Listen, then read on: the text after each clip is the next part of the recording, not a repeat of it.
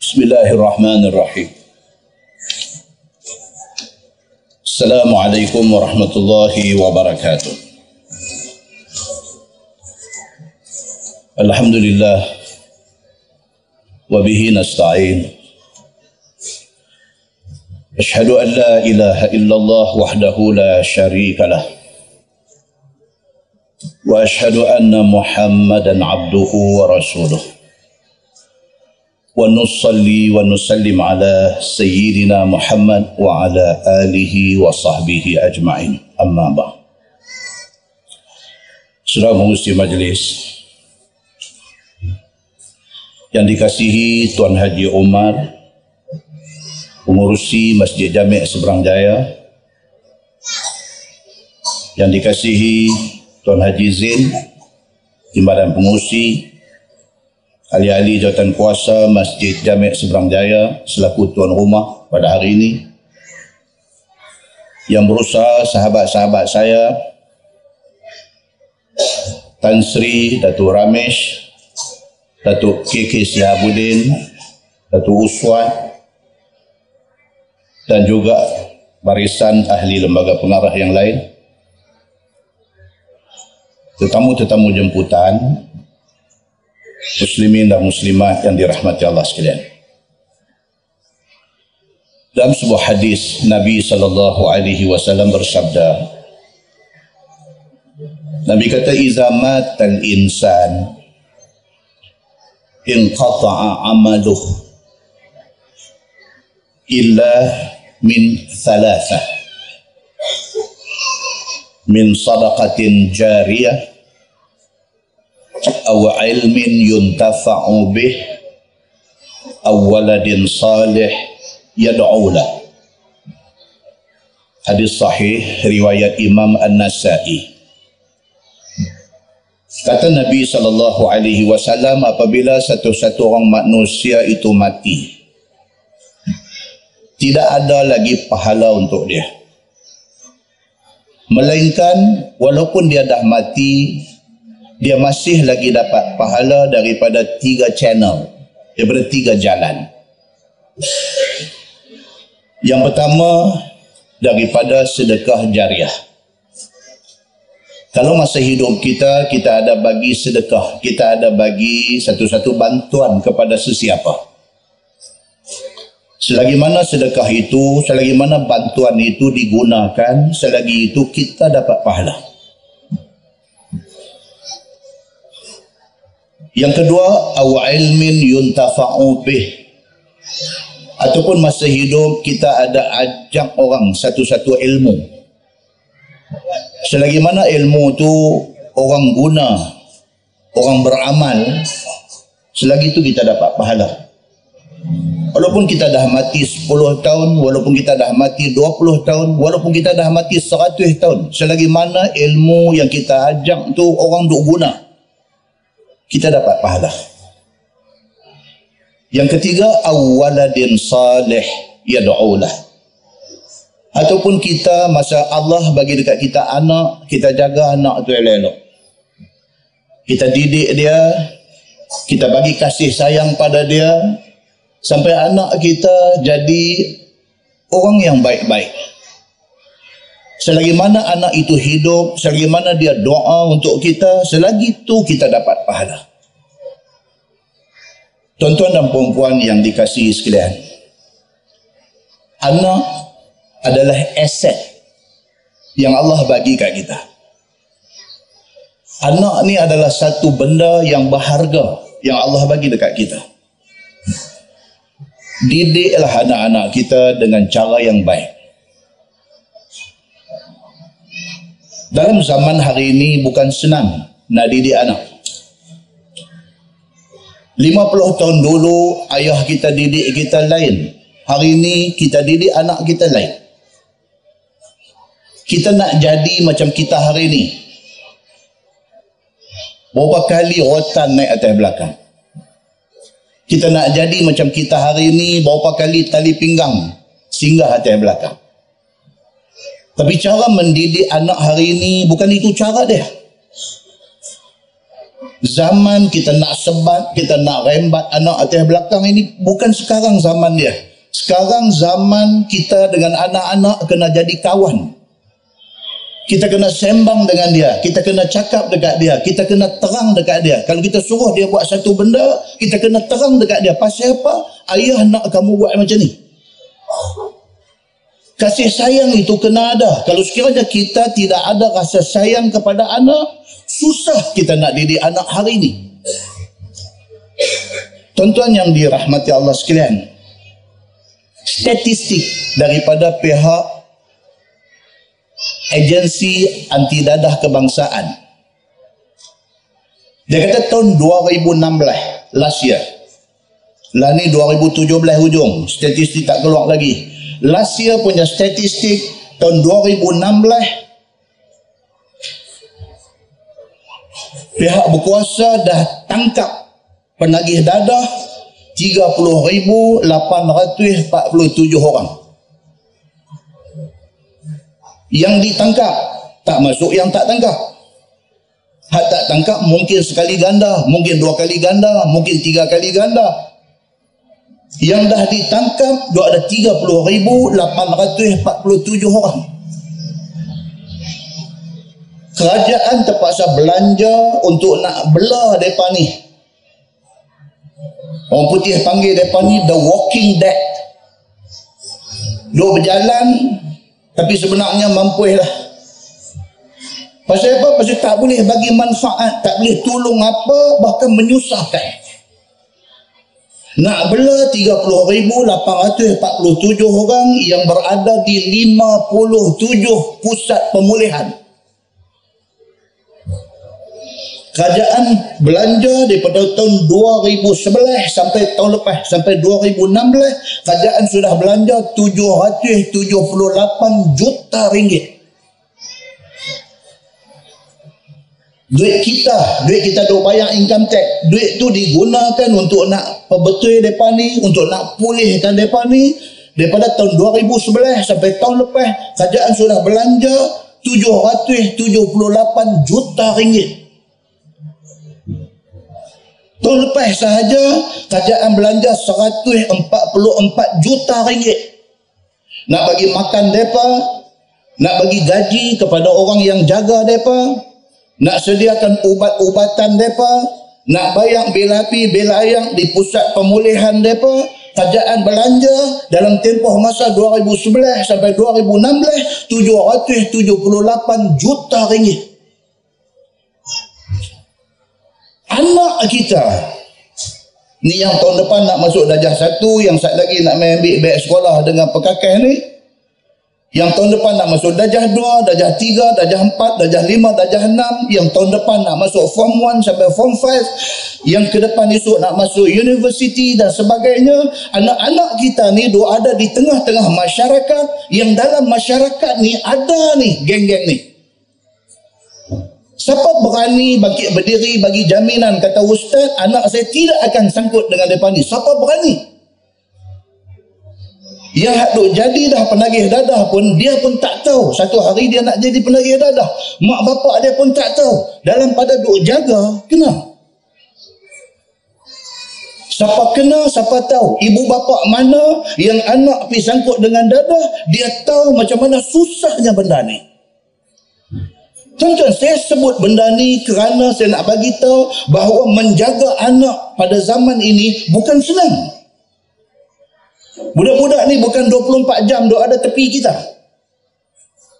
Budak-budak ni ada ada masa, ada hari dia akan keluar jauh daripada pengawasan kita. Siapa kawan dia? Dia duk berkawan dengan siapa? Kawan dia jenis macam mana? Kita tak tahu. Sekali saja dia kena merana seumur hidup muslimin dan muslimat yang dirahmati Allah sekalian. Itu sebab kita kata ibu bapa hari ini kena sayang anak-anak. Sayang bukan maksud kata sayang sampai anak jadi spoil. Bukan sayang sampai anak atau sampai jadi rosak. Bukan. Tapi sayang nak bagi dia jadi manusia. Nak bagi dia jadi elok. Dalam sebuah hadis Nabi SAW bersabda Nabi kata khairukum khairukum li ahli wa ana khairukum li ahli Nabi kata orang yang baik adalah orang yang baik dengan keluarganya. Nabi kata kalau hampa nak kenal orang baik tu siapa? Orang baik adalah orang yang baik dengan family dia. Orang yang sayang isteri dia, orang yang sayang anak-anak dia. Sayang dalam maksud kata apa? Dia nak bawa anak isteri dia ke jalan betul. Dia nak bagi isteri dan anak-anak dia jadi manusia yang berguna. Nabi kata dan sebaik-baik manusia dengan keluarga, Nabi kata aku. Nabi itu sendiri dia cukup dia family man. Nabi itu sendiri dia family man. Dia satu orang yang satu suami yang sayang isteri dan dia satu bapa yang sayang anak. Itu Nabi. Dalam sebuah hadis cerita dekat kita, dia kata baina Rasulullah sallallahu alaihi wasallam zata yaumin yakhtu. إذ جاء الحسن فصعد إليه المنبر فضمه Nabi Sallallahu Alaihi Wasallam, وسلم ومسح على رأسه وقال النبي صلى الله عليه وسلم ابني هذا سيد Hadis ni kata Nabi satu hari tengah duk khutbah atas membar. Nabi tengah duk khutbah Jumaat di atas membar. Tiba-tiba cucu dia Hasan, anak Sidina Ali. Budak-budak dia mai, dia mai lari-lari-lari, dia naik atas membar, pergi duduk tepi Nabi sallallahu alaihi wasallam. Nabi buat apa? Nabi tengah duk khutbah, cucu mai naik. Dalam hadis kata apa? Nabi sallallahu alaihi wasallam fadhammahu Nabi sallallahu alaihi Nabi peluk dia. Nabi peluk dia. Wa masaha ala ra'si. Nabi sapu atas kepala dia. Nabi kata ibni hadha sayyid. Nabi kata ini anak aku, maksudnya cucu aku. Dia akan jadi pemimpin satu hari nanti. Tuan-tuan tengok macam mana Nabi SAW dengan cucu, dengan anak, dengan Nabi dengan anak dia Fatimah. Nabi duduk-duduk ramai-ramai, anak dia Fatimah mai. Nabi bangkit, respect, pergi sambut anak dia. Walhal Nabi itu bapa. Kita hari ini kita ego. Kita kata kita bapa, anak kita kena dengar semua cakap kita.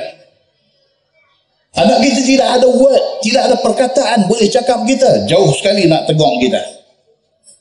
Tapi Nabi sallallahu alaihi wasallam, anak dia mai, anak perempuan dia Fatimah mai. Nabi nampak, Nabi bangkit, Nabi pi sambut dia, Nabi bawa dia, Nabi mai bagi duduk di sebelah Nabi. Nabi tunjuk kepada orang semua macam mana Nabi satu orang bapa yang sayang kepada anak cucu dia. Tengah khutbah cucu mai. Nabi berhenti. Nabi peluk cucu dia. Sapu kepala. Nabi suruh dia duduk. Nabi sambung khutbah dia. Tuan-tuan yang dirahmati Allah sekalian. Demikianlah kita kena sayang kepada anak-anak kita. Kami di pihak syarikat bantu. Kita bantu. Sekolah membantu untuk nak jadikan anak-anak kita ni jadi manusia. Tapi yang paling penting yang nak menentukan anak kita ni nak jadi apa? Ibu bapa. Macam mana cara kita nak jaga anak-anak kita? Itulah cara yang kita kena belajar. Tuan-tuan yang dirahmati Allah sekalian. Kadang-kadang rezeki yang mai kat kita kadang-kadang bukan sebab kita Bukan sebab kita rajin. Bukan sebab kita hard working. Itu salah satu sebab. Tapi kadang-kadang rezeki main dekat kita ni, dia ada sebab lain. Tuan-tuan, menyaga, semua orang menyaga. Nasi kandang saja dah ada berapa di Pulau Pinang ni? Berapa nasi kandang dah ada di Pulau Pinang ni? Kalau nak bercakap pasal nasi kandang. Bukan semua berjaya. Bukan semua berjaya. Yang berjaya ni pasal apa? Ya, kerja kuat satu. Tapi rezeki Allah bagi. Ada pun yang buka kedai, kerja kuat, tak tidur malam, tak jadi. Menyata tak jadi. Tukang masak hebat, masak sedap, tak ada orang pergi. Pasal apa? Pasal ini yang dikatakan rezeki. Ini yang dikatakan rezeki. Allah dia buka pintu rezeki, orang tu dapat rezeki. Kalau Allah tak buka, hang buatlah macam mana pun, tak jadi. Mati akal kicap. Masak ni habis punya sedap. Orang lain buat nasi biryani biasa saja. Dia buat nasi biryani lepas biji jangkui buat teh lagi. Orang tak pi. Orang tak pi. Dia ni pergi buka satu simple punya kedai saja. Botong tu dia. Sampai satu kilometer dia duduk botong pi. Pasal apa? Pasal rezeki. Allah buka pintu rezeki, dapat. Allah tak buka, hang buat macam mana pun tak jadi. Anak adalah rezeki. Berapa ramai orang menikah sampai lima tahun, sampai sepuluh tahun, sampai tiga puluh tahun. Tak ada anak. Ada orang tiap-tiap tahun anak. Rezeki. Itu yang kata rezeki. Satu benda yang kita nak terang pun tak akan sampai maksud dia tu. Tapi semua ni dua ada di dalam kontrol Allah Subhanahu wa taala. Pihak pelita syukur banyak-banyak pada Allah kerana Allah buka rezeki dekat kita. Kita share balik dengan orang yang support kita. Kita buat open house, kita bagi bantuan. Mai pula idea tahun ni. Tambah lagi satu pula, bantuan persekolahan. Kita tidak boleh buat macam ni kalau kita tidak dapat rezeki. Tapi rezeki kita Allah bagi. Pasal apa? Pasal kita memberi. Allah bagi balik dekat kita. Kita memberi. Allah bagi balik dekat kita. Kita percaya dengan rezeki itu daripada Allah subhanahu wa ta'ala. Satu orang sahabat Nabi, nama dia Sa'ad bin Abi Waqqas. Dia kena belah adik. Adik ni tak ada kerja dengan apa duduk dengan dia, dia duduk kena belah, duduk bagi makan macam-macam dekat adik ni. Dalam hati dia, dia rasa tak puas hati.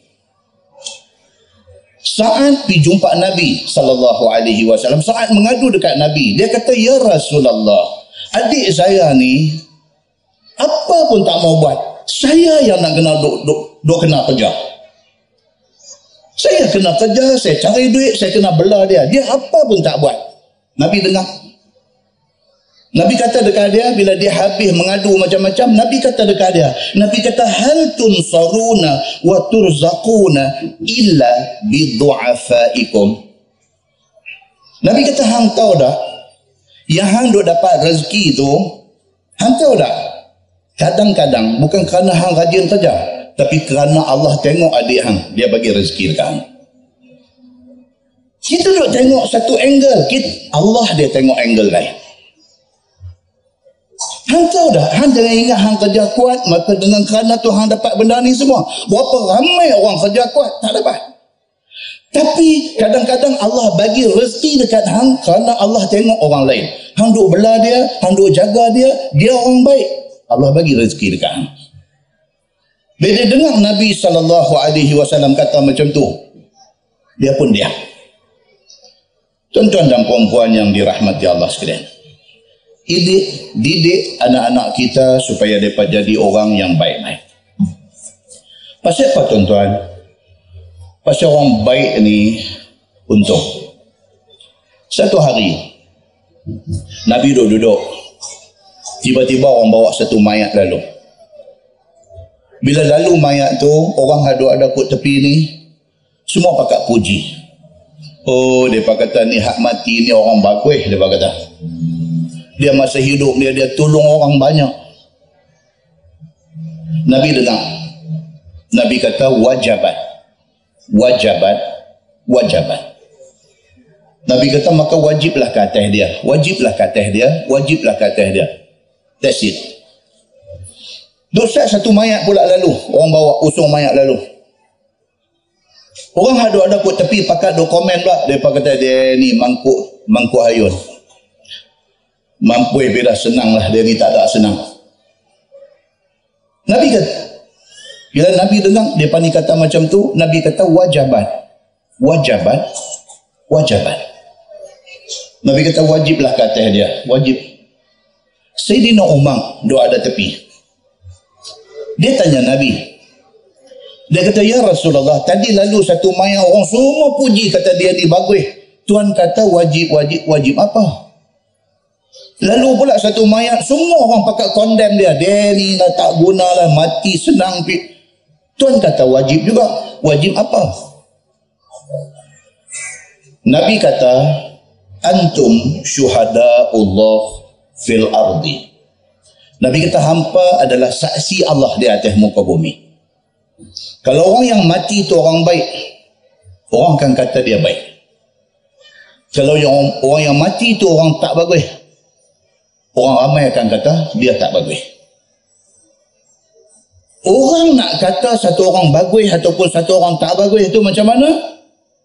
Allah bagi ilham dalam hati orang. Kalau sungguh dia orang baik, orang akan kata dia baik. Tuan-tuan, hari Khamis lepas, satu tokoh besar di Thailand meninggal dunia. Hmm? Nama dia Tan Sri Dr. Surin Itsuan. Ataupun nama Islam dia Tan Sri Dr. Abdul Halim Ismail. Nama Islam dia. Dia orang Thailand. Dia lebih dikenali dengan nama Dr. Surin. Kawan saya, kawan baik dia. Kita pun tak pernah kenal dia. Tapi orang-orang tertentu semua kenal dia. Dia orang hebat tuan-tuan. Orang kata dia ni distinguished scholar satu orang yang terhormat respected person dia satu orang yang remarkable statement. Satu orang yang luar biasa. Pasal apa kata dia luar biasa? Dia beranak di selatan Thai di kawasan Patani. Anak orang Islam miskin. Atas kemampuan mak ayah dia cuma boleh hantar dia pergi mengaji pondok aja. Daripada mengaji pondok tuan-tuan, dia usaha, dia belajar dan berkat doa mak ayah dia. Akhirnya dia boleh masuk buat master's degree di Harvard University dan sambung PhD di Harvard University. Satu universiti hebat di Amerika Syarikat. Tuan-tuan, Harvard ni bila kata anak saya grad daripada Harvard, tuan-tuan. Orang yang tahu semua bangkit bagi satu syarat. Nak masuk ke Harvard tu pun susah. Apatah lagi nak lulus belajar. Apatah lagi nak ada master's degree ataupun PhD. Harvard University ni tuan-tuan ditubuhkan pada tahun 1636. Tahun 1600 36 Universiti yang tertua di Amerika Universiti yang orang-orang hebat Amerika belajar sana Tan Sri Dr. Surin Pitsuan yang saya sebut tadi ni dia daripada anak orang Islam miskin di Patani daripada belajar pondok di Patani tiba-tiba boleh masuk sampai dapat PhD Political Science daripada Harvard University. Dia balik mai ke Thailand, dia join politik, dia naik, dia dilantik menjadi Deputy Minister, Timbalan Menteri Foreign Affairs, Timbalan Menteri Luar Thailand, kemudian Raja mau dia jadi Menteri Luar Thailand. Masa dia jadi Menteri Luar Thailand, Bukan kata Thailand kenal dia. Negara ASEAN semua kenal dia. Dia dipilih untuk jadi setiausaha agung negara-negara ASEAN. Ni yang kata orang yang berasal daripada anak orang susah ni. Tiba-tiba akhirnya boleh pergi sampai level tu. Sampai kerajaan Malaysia mengiktiraf kejayaan dia. Bagi Tan Sri dekat dia. Tan Sri Dr. Surin Pisuan. Dia mati hari Khamis lepas. Tuan-tuan, sebelum dia mati, dia mati petang. Sebelum dia mati, pagi itu, dia perderah daripada Bangkok dia pergi ke selatan Thai semata-mata kerana nak pergi tengok mak dia yang berumur 90 tahun lebih. Petang tu dia ada satu satu conference halal di Thailand. Conference halal. Dia kena bentang kertas kerja di dalam conference halal Thailand. Pagi itu dia perderah balik mai. Tengok mak dia. Kawan saya hantar gambar mai. Dia reba mak dia. Hati reba dia bagi mak dia minum. Dia sayang mak dia sampai macam tu. Dia berjaya. Dia dah pergi sampai level tertinggi. Di negara bukan Islam. Dia orang Islam. Anak orang susah. Thailand bukan negara Islam. Tapi mereka boleh bagi satu recognition dekat dia. Mereka recognize dia. Mereka bagi satu pengiktirafan dekat dia. Mereka bagi dia jadi menteri luar Thailand. Dia balik pergi nak tengok mak dia. Gampang tu ada kat saya. Siapa mau saya pergi minta.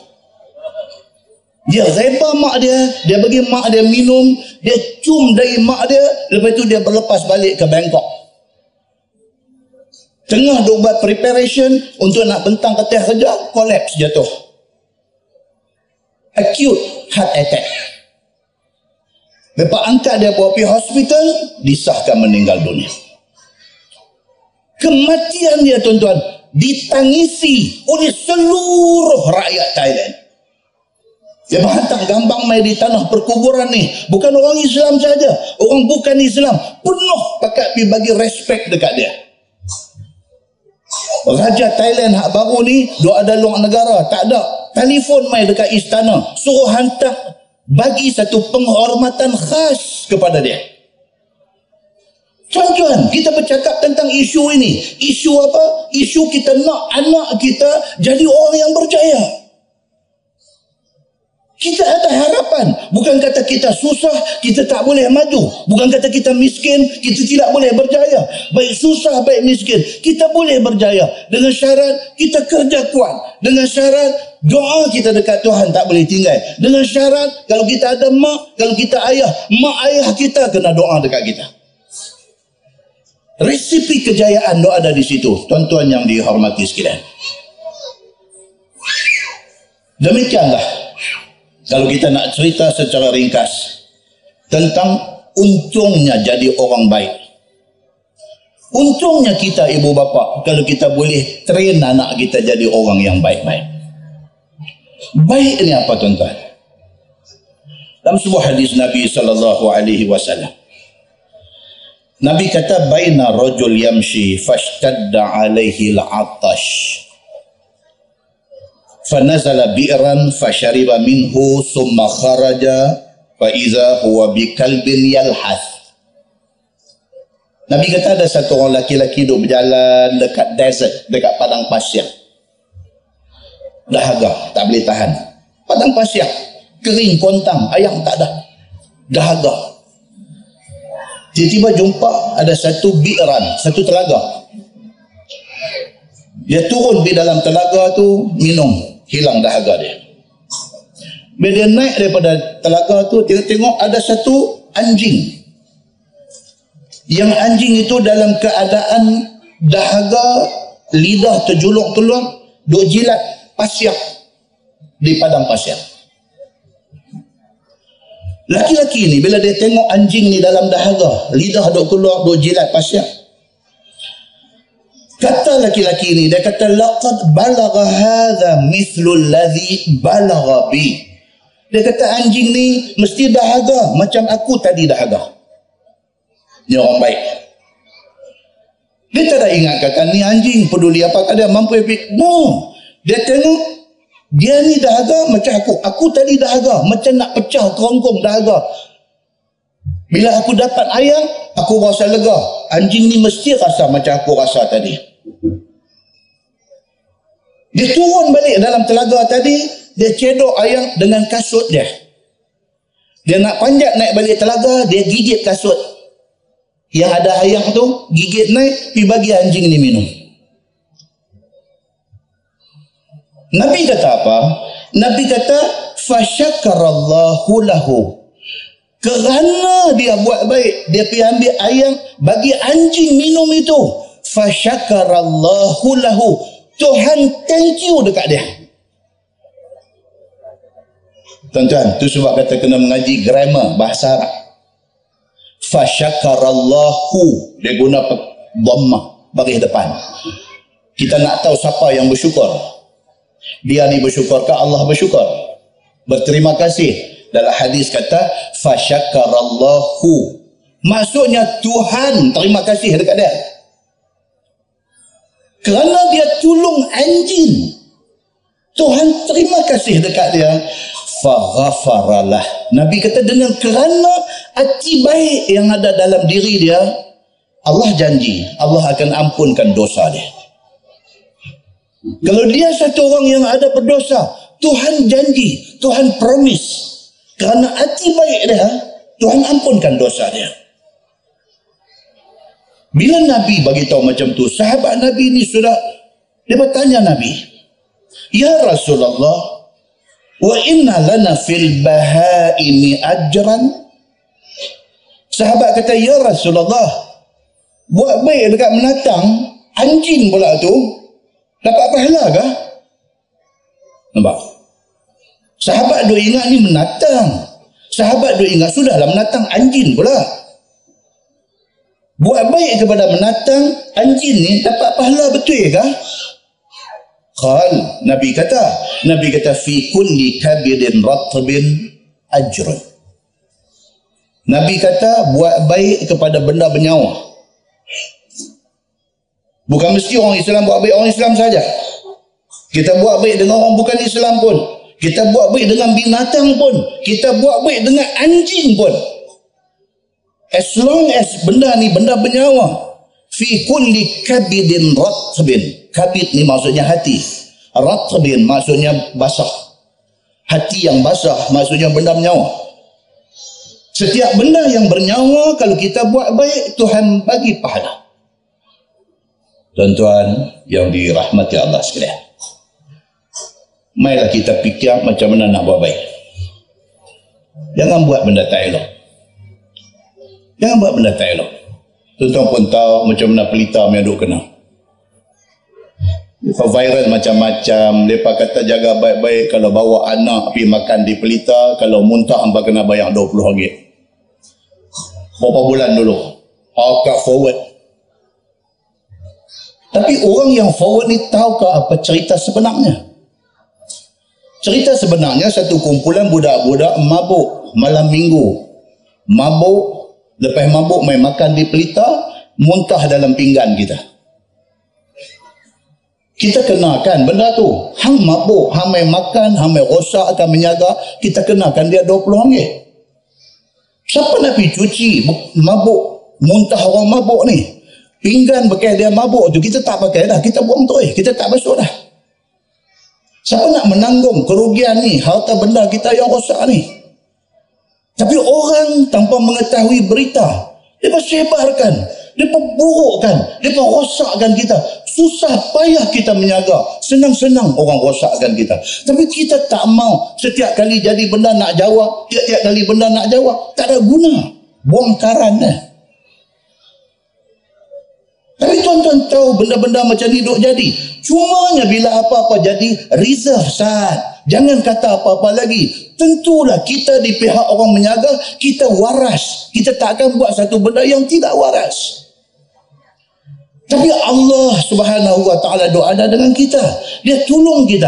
Kita kena macam ni punya fitnah, punya kezaliman orang buat dekat kita. Tuhan bagi balik kot lain dekat kita. Kita pula dapat apa yang Tuhan bagi, kita bagi pula dekat orang yang sepatutnya. Tuan-tuan muslimin dan muslimat yang dirahmati Allah sekalian. Kadang-kadang kawan-kawan saya ni ahli lembaga pengarah pun panas juga bila duk kena macam tu. Dia kata ustaz jawab ustaz, ustaz jawab. Saya kata tu ustaz lah.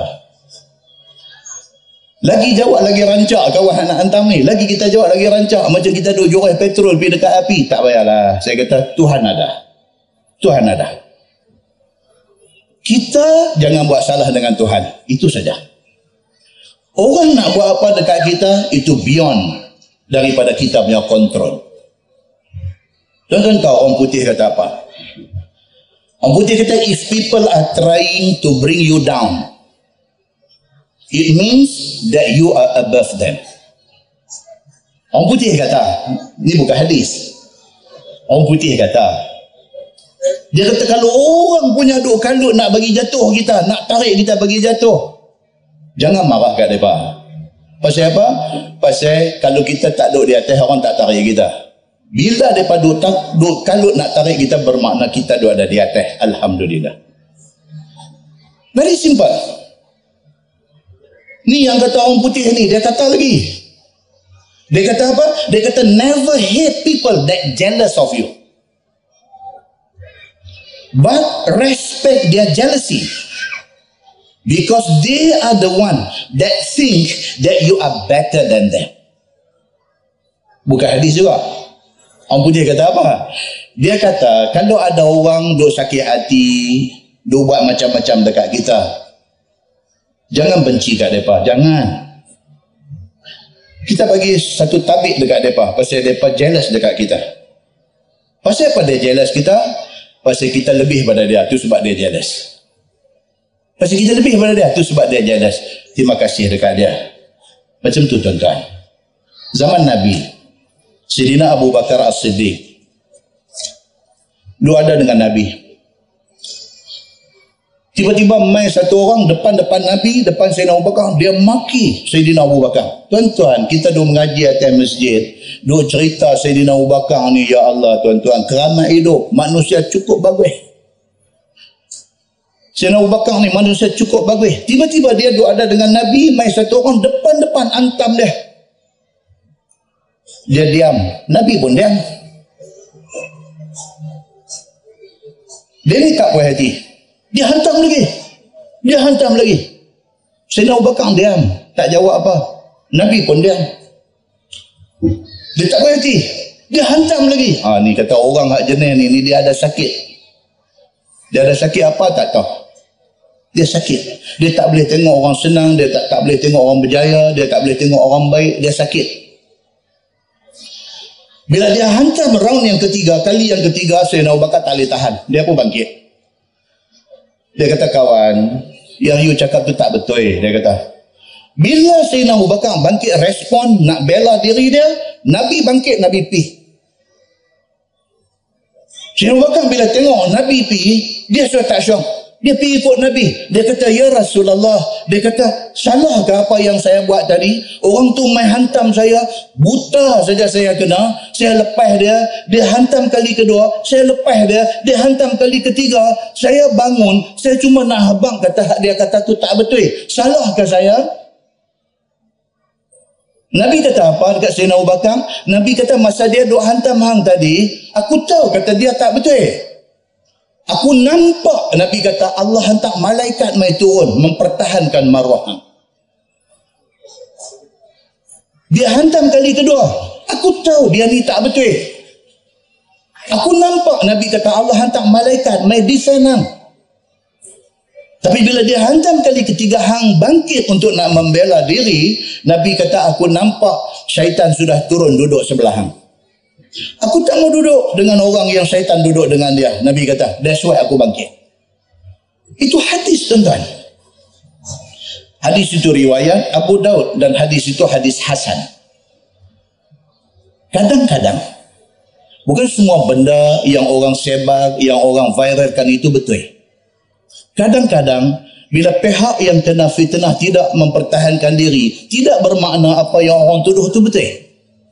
Tapi kadang-kadang orang yang kena fitnah, yang dituduh macam-macam itu sengaja tak mau jawab. Pasal apa? Pasal Islam ajak kita. Tu saya duk jawab semua benda. Tuan-tuan, kita ada banyak kerja nak kena buat. Bukan kerja kita nak pergi buang masa macam-macam ni. Tuan-tuan yang dikasihi sekalian.